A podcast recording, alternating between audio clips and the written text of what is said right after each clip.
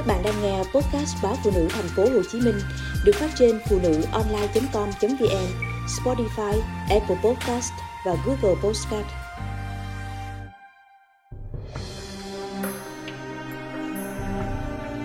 Người đàn bà khâu vá vết thương Chồng tôi rất thương mấy đứa nhỏ con của anh hai ở quê.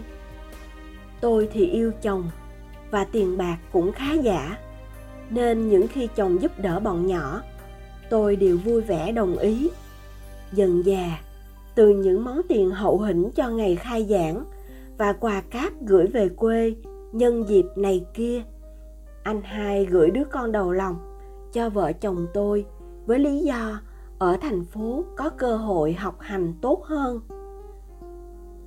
Việc cho đứa cháu 16 tuổi ở chung phòng với đứa con trai tuổi lên 10 khiến tôi lo lắng. Trước đây, cửa phòng luôn mở rộng nên tôi muốn vào với con mình lúc nào cũng được.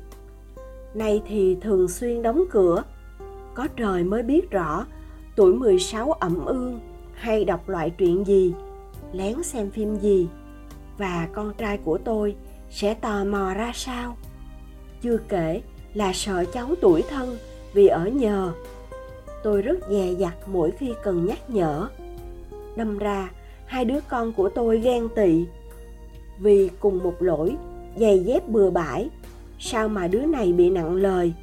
Còn với kẻ kia thì mẹ chỉ nói nhẹ nhàng. Việc học hành của cháu cũng là nỗi lo lớn. Từ quê về thành phố, kiến thức bị vênh khá nhiều, nên tôi phải tìm gia sư kèm cặp để cháu theo kịp chương trình. Mà tuổi trẻ dễ ảnh hưởng bởi sự chơi hơn là sự học. Còn có những chuyện khiến tôi khó xử, như khi chồng tôi đi công tác. Buổi tối, anh gọi điện về hỏi, ở nhà đang làm gì đó? Tôi trả lời, hai đứa con đang học bài, còn cháu đi sinh nhật bạn chưa về. Lúc đó đã gần 11 giờ đêm. Anh la ầm lên, trách tôi sao không nhắc nhở cháu lo học hành mà cho đi chơi khuya như vậy? Rồi anh gọi cho đứa cháu, la mắng sau đó, mà 15 phút sau cháu về nhà, vừa khóc vừa nói, cháu có sai trái gì thì thím cứ nói thẳng, chứ không cần phải mét chú. Lộn xộn cả nửa năm, rồi mọi chuyện cũng ổn. Khi đã đuổi kịp chương trình học, cháu chăm chỉ hơn và biết xác lập mục tiêu để cố gắng. Sau 6 năm, cháu tốt nghiệp đại học nông nghiệp và trở về quê mở trại nấm khá thành công. Chồng tôi vui lắm, tôi cũng vui vì chồng mình vui. Thật lòng, nhiều khi tôi tự hỏi, sao mấy đứa cháu có đầy đủ cha mẹ và gia cảnh khá giả mà chồng mình phải bận tâm nhiều vậy? Chuyện kể ra đây là vì cái hàng rào. Cha mẹ chồng tôi vốn là nông dân, có mấy sào ruộng. Làng quê được nâng cấp lên thị xã mảnh ruộng phía đường cái trở thành đất mặt tiền cha mẹ chia cho các con. Chồng tôi được một miếng, diện tích 100 mét vuông. Miếng đất đó khiến vợ chồng tôi cãi nhau mấy trận. Chồng tôi muốn xây nhà ở quê để mỗi khi về có chỗ ở riêng tư thoải mái. Tôi thấy điều đó vô lý vì mỗi năm về quê ở được bao nhiêu ngày mà bỏ tiền xây cả một ngôi nhà rộng. Lý lẽ một hồi thì mỗi người nhân nhượng một chút tôi đồng ý cho chồng chịu làm căn nhà cấp 4 nho nhỏ và đơn giản, khoảng 40 mét vuông. Việc xây dựng bắt đầu, chồng tôi chỉ về quê vào ngày khởi công, còn lại thì nhờ anh hai. Tôi không thích vụ làm nhà ấy, nên để mặc chồng muốn làm gì thì làm. Cuối tháng, anh hai điện thoại thông báo nhà đã xong và tổng chi phí hết 350 triệu đồng. Tôi bí mật hỏi chuyện người bạn làm bên xây dựng và bạn trả lời rằng mức giá đó là quá mắc so với kiểu nhà như vậy và nhân công vùng quê. Tôi tự an ủi rằng số tiền trên lệch đó xem như trả cho công sức anh hai coi ngó công trình. Khi về quê cúng nhà mới, tôi thấy chưa có hàng rào. Chồng tôi nói, còn đất trống nhiều nên cứ để chung với phần đất nhà anh hai cho thông thoáng, dễ trồng trọt, chăn nuôi. Sau này khi nào mình muốn xây rộng thêm thì hẳn tính. Mỗi ngày đọc báo tôi biết được khá nhiều mâu thuẫn về chuyện nhà đất. Phổ biến nhất là đất đai để lâu nhà này lớn qua nhà kia lớn lại thành chuyện rắc rối nên thà rõ ràng ngay từ bây giờ.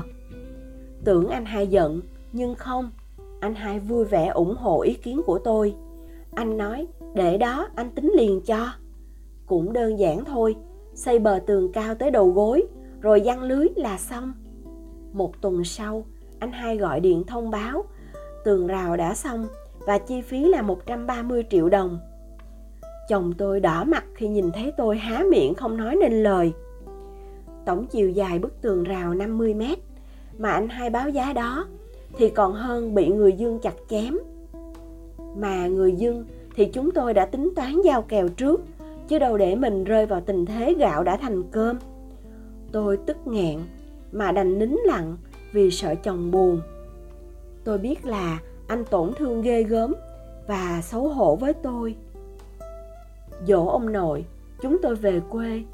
Giữa bàn tiệc, anh hai cười cười, nói bé út năm nay lớp 11, mai mốt thi đại học, sẽ gửi nhờ vợ chồng tôi lo dùm như đã lo cho thằng anh.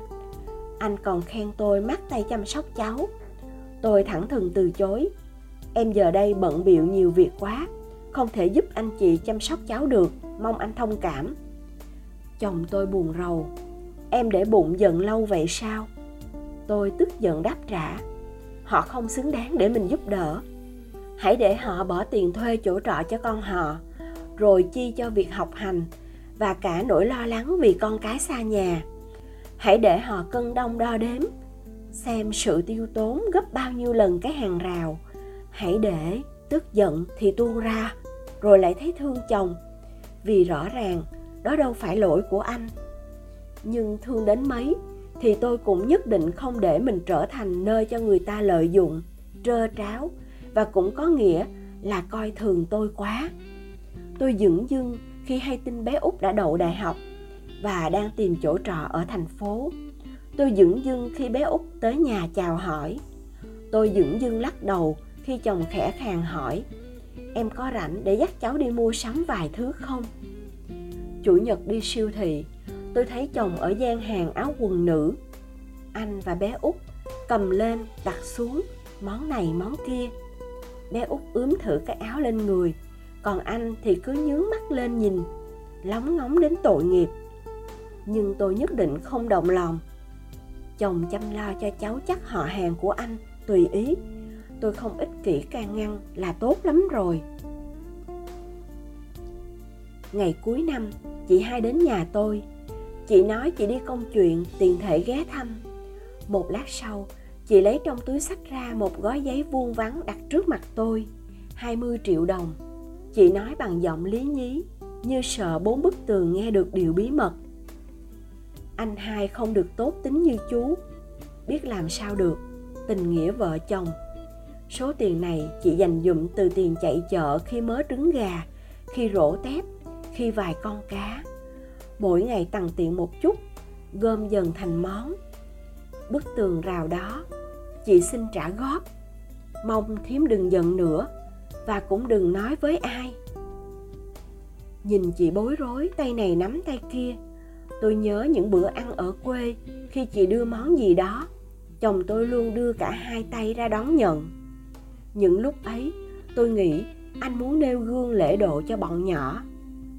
Giờ thì tôi nhận ra, chồng tôi rất trân trọng chị.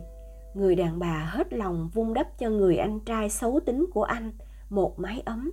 Hơn thế nữa lúc này đây, trong khi tôi sẵn sàng từ bỏ, thì chị cố gắng khâu vá vết thương nếu giữ tình nghĩa anh em họ hàng. Bữa cơm chiều, tôi nói với chồng là cuối năm có nhiều cửa hàng khuyến mãi. Nếu cuối tuần này bé út rảnh về nhà mình chơi, thì tiện thể cùng nhau đi mua sắm cho vui. Chồng tôi không giấu được nỗi nhẹ nhõm. Tôi hiểu ra một điều nữa người ta đâu thể lựa chọn ruột thịt theo ý mình. Và có lẽ đó cũng là lý do anh muốn bù đắp cho các cháu.